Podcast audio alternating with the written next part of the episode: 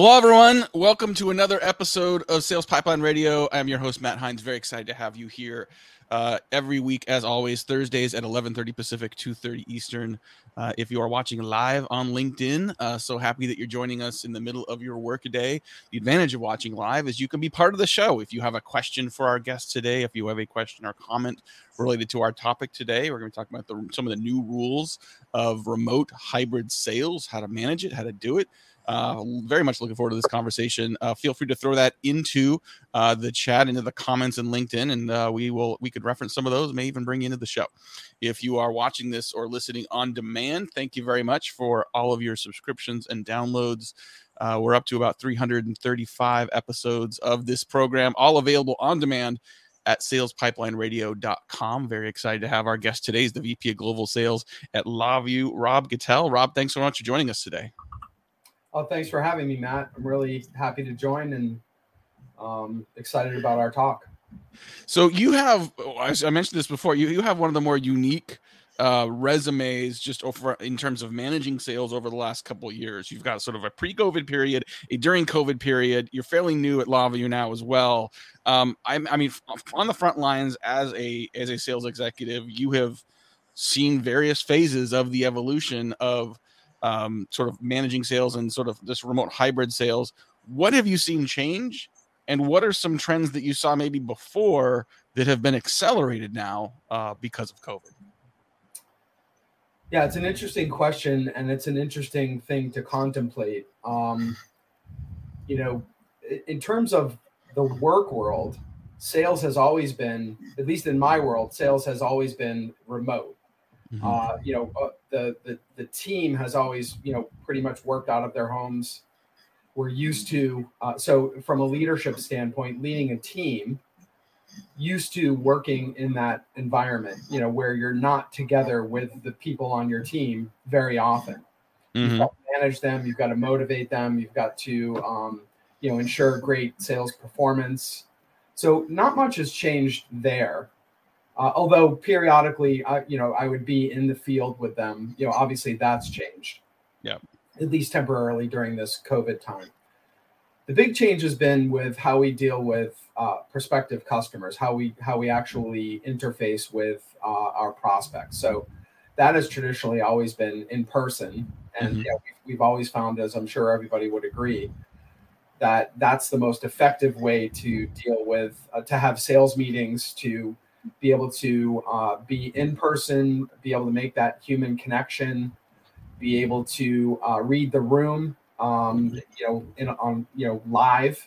Yeah. Um, and then uh, you know before and after the meeting, you learn an awful lot. Uh, you know, while you're getting set up, you're talking to your contacts, and then uh, afterwards, when you break down and you're on the way to the elevator, those are very valuable minutes. Yeah. Where you actually learn uh, how you did, how you you know what the you know what the the, the initiative is with the prospect. So obviously we don't have that now. We have to you know everything's done by appointment. It's start it's a hard start and a hard mm-hmm. stop. Mm-hmm. you don't get those fringe moments uh, that are so important. So um, you know sales is all about making a connection and helping the client and being curious about the client's business the client's job uh, so that hasn't changed. It's just more, probably more difficult to do that, uh, you know, on a video call. So let's let's dive into that a little bit because I think you're right. I think you know there's you know, I mean honestly, I think you know back when we were just on the phone, very very different than being in person. I would argue that like when we can see each other, you can see my facial expressions, I can see your body language. There's elements of that in person piece that still exists. But the before and after, I love that you described those fringe moments, those before and after moments when you know you walk into someone's office. Someone taught me once when you walk into someone's office, like look at the walls. What's on the walls, and what's on the walls is what they prioritize and what they love, and it gives you some some you know um some small talk opportunities or just learn more about the person.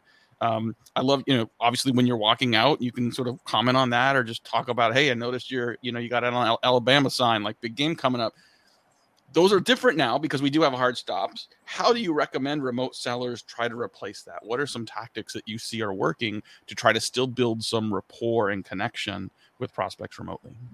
Yeah, boy, I don't know if I have the um, I don't I don't know if I have all the answers to that, but but the first of all, there are and most people don't think about this.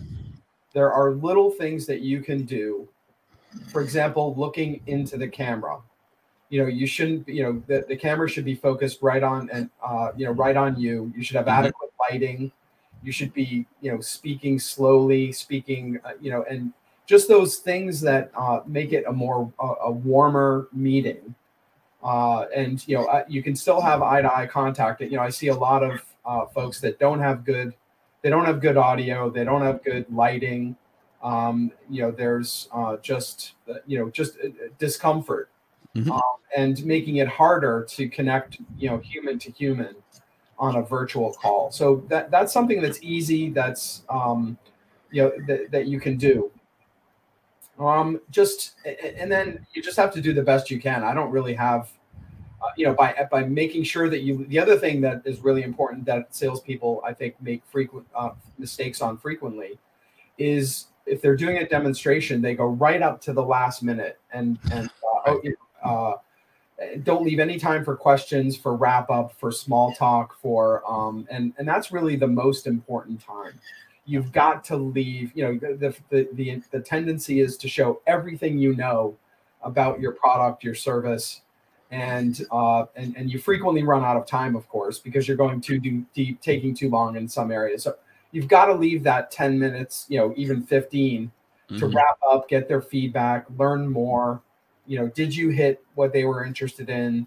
Um you know it's an opportunity to to probe more and ask more about uh, you know the challenges they're facing. Does this seem to solve your you know so you've got to have that talk. You've got to have that uh, you know that interaction and that and that warmth and, and connection. We're talking today on sales sales pipeline radio with rob gattel he's the vp of global sales at LawVu and i think you know what you're what what i'm hearing from you is that the process of selling and relationship building is no different. The formats and channels we have have changed, and we have to adopt the tactics of how we do that there, including knowing you're not going to have a few minutes to walk them to the elevator. You need to do that in the meeting time, and so adjusting to that is important. Um, I mean, LawVu is is is global. You got you you own selling across various markets. Um, I remember back when I was um, I was working in a company selling to to real estate agents, and we had different approaches for East Coast realtors than we did for West Coast realtors when they were calling, just because there were regional cultural differences in terms of how people wanted to have that conversation. Um, do you how are there regional cultural differences that you're seeing in a remote world when you've got sellers north america europe asia etc yeah good question i don't necessarily buy into that i, I you know you've got to deal with the person that's in front of you mm-hmm. whether that's uh, virtual or in person. So it might be that there's cultural differences, even if you're in the same state. You know, you could be dealing with somebody that is quite different from you, um, culturally or just behaviorally, or or maybe not. You know, I, have uh, I've led sales teams. I lived in Australia for the last three years and covered, uh, or three years previous to LawVu, and um, and I and I led teams across Asia Pacific, and I you know there are more similarities than differences and you've got to there's no you cannot make assumptions about uh-oh i'm going in and uh, talking to you know a new york company so obviously they're going to be impatient direct to the point you know you can't make a, an assumption about the person you're about to meet before you've even met them. Right. you've got to get to know them see what you know what makes them tick um, see what you know what problems and and the minute you you know wh- whether it's virtual or in person they're going to see whether you're interested in them and their business or whether they're interested in just making a sale and going through a checklist of of conversation. Um, and so I, I really don't buy into uh, painting with a broad brush about a person or a company based on whether it's east coast west coast or other countries you know us you've got to deal with the person in front of you I love that. Thank you for sharing that. Uh, let's pivot a little bit to uh, sort of career development. Um, I mean, I, I really feel for a lot of people that are new in sales, that are new to joining teams, that are new to, you know, joining the sales ranks, maybe fresh college grads that, you know, I know early in my career, you know, having a team that you got together, hearing other people sell, seeing other people sell, having sort of mentorship relationships, even just grabbing a beer after work and just sort of chatting about your day and sort of that camaraderie and the learning of junior versus senior with senior people how do you replace that? Like how do you continue to sort of build early sales careers when you don't have that environment the same way anymore? Yeah in my sales career i've never well not never but in the beginning the fir- probably for the first um, 15 years we were all remote so i remember i started in, with thomson reuters in 1998 as a sales rep and i was remote i was in arizona at the time uh, the company was based in in Minneapolis. My manager was uh, you know was in Los Angeles. Um, you know, I would rarely see him. Um. So I was I was dealing with that kind of a situation. Uh, no di- no different than than now. Um, but I think there are some things that apply today just as they did then. If I think about like how did I get acclimated even though I was by myself in my home office? well, having a mentor on the team, um, you know, making friends on the team, having regular calls, you know, sharing experiences. I remember, you know, I would I would sometimes have hours to drive from Phoenix to Las Vegas, you know, covering, you know, going on appointments in my territory. I would frequently call colleagues and you know, we would talk and you know, sometimes commiserate, sometimes celebrate together. So just having, you know, making those connections internally and so now, as a sales leader, when I have somebody start new, you know, I set them up with a mentor, somebody that's more experienced on the team. I encourage connections, the connections between that new person and not only the other folks on my team, but uh, not only the other folks on, on the team, but um, you know, other folks that they're going to interact with around the company, you know, in marketing or in product development or in sales support. So just encouraging regular conversation so that they don't feel like they're on an island, you know, all by themselves having to learn to sink or swim. Mm-hmm. Um, we talked earlier a little bit about sort of you know you know selling into multiple regions and really just treating people like people. Let's let's have this, the same discussion, but let's talk about sort of the persona and the role you're selling into. I mean, like you spent most of your career selling into the legal space. Currently, LawVu selling to in-house legal legal counsel. Um, how much do you? I mean, how much adjustment are you making to that audience, and what kind of lessons have you learned over time that may be unique to people selling into the legal space? Yeah again i don't think it's uh, i don't think it's really well i don't think it's that unique. So the the folks that we you know the, so the personas that we're dealing with day in day out lawyers uh, you know at, at LawVu our product speaks to the in-house legal department. So the the corporate legal department not necessarily law firms. So those people are very very busy whether they're lawyers you know legal operations folks paralegals staff lawyers within the department they're all extremely busy. They're all they have way too much work to do and not enough time in the day. You know, they probably didn't wake up that morning thinking that they needed to speak with us. Um, mm-hmm. you know, so we've got to we've got so the the most effective way to sell it sell in recent years is digital marketing to where the marketing department is uh, they're really generating very thoughtful pieces uh, you know that and you know to try to gain interest. Uh, maybe it's a thought leadership piece maybe it's a you know have you thought about tackling you know this problem? Uh, you know and, and putting it out on linkedin or direct email and then letting those folks uh, that uh, you know that see something interesting raise their hands ask for a demo. Um, so obviously in a perfect world all of your leads would come from you know people raising their hands and coming to you rather than you doing the traditional prospecting of of cold calling or cold emailing.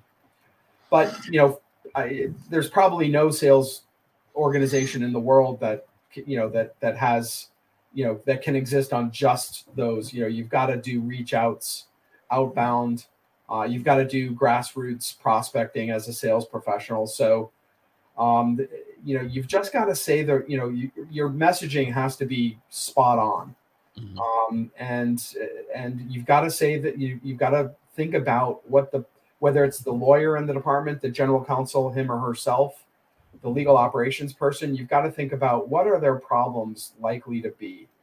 Um, and uh, you know before you talk to them and if you can say a few things to catch their attention and if it's a if it's a key problem that's keeping them up at night they're going to want to talk to you um, you know same thing as a sales leader i think about if somebody called me and they said the right thing at the right time about that they've got a tool that might help you know uh, accelerate deals through our pipeline and help us re- meet, meet our targets and uh, get salespeople onboarded more quickly. If they said some of the things that are top of mind with me, you know, I'd probably want to talk to them. Yeah, yeah, I I, I agree with you. It's it's knowing what the problems are, and then even even further, sort of knowing when those problems pop up and become hotter for that prospect. And the more you can sort of understand those general focus areas, as well as understand sort of maybe more dynamic, you know, heat map, heat and intense signals of when they're coming up, more likely at the attention. And just like you said, you know, having a great marketing department that can provide you know those commercial insights, that can provide content.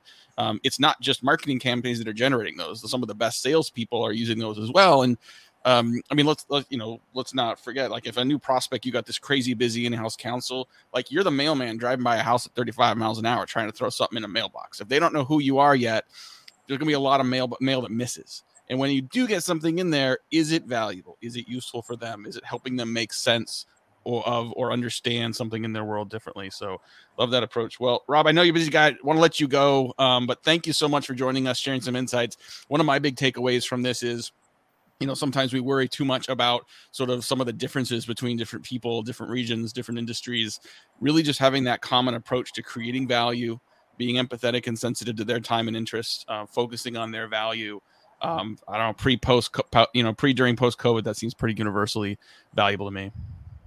Yeah great. I've enjoyed the conversation matt and anybody that's listening i'd love to connect with other sales leaders share ideas and you know see how every, everybody's doing things and and uh, so feel free to link link up with me on on LinkedIn, and uh, happy to connect.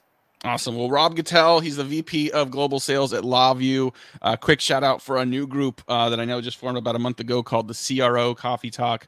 Uh, Chief Revenue Officers, heads of sales getting together on a bi weekly basis, doing exactly what Rob's looking for. So, uh, thank you everyone for watching us live. For those of you listening on demand, appreciate the download and listen. We'll be here next week again with more talk on B2B sales and marketing. My name is Matt Heinz. Thanks for watching and listening. Another episode of Sales Pipeline Radio.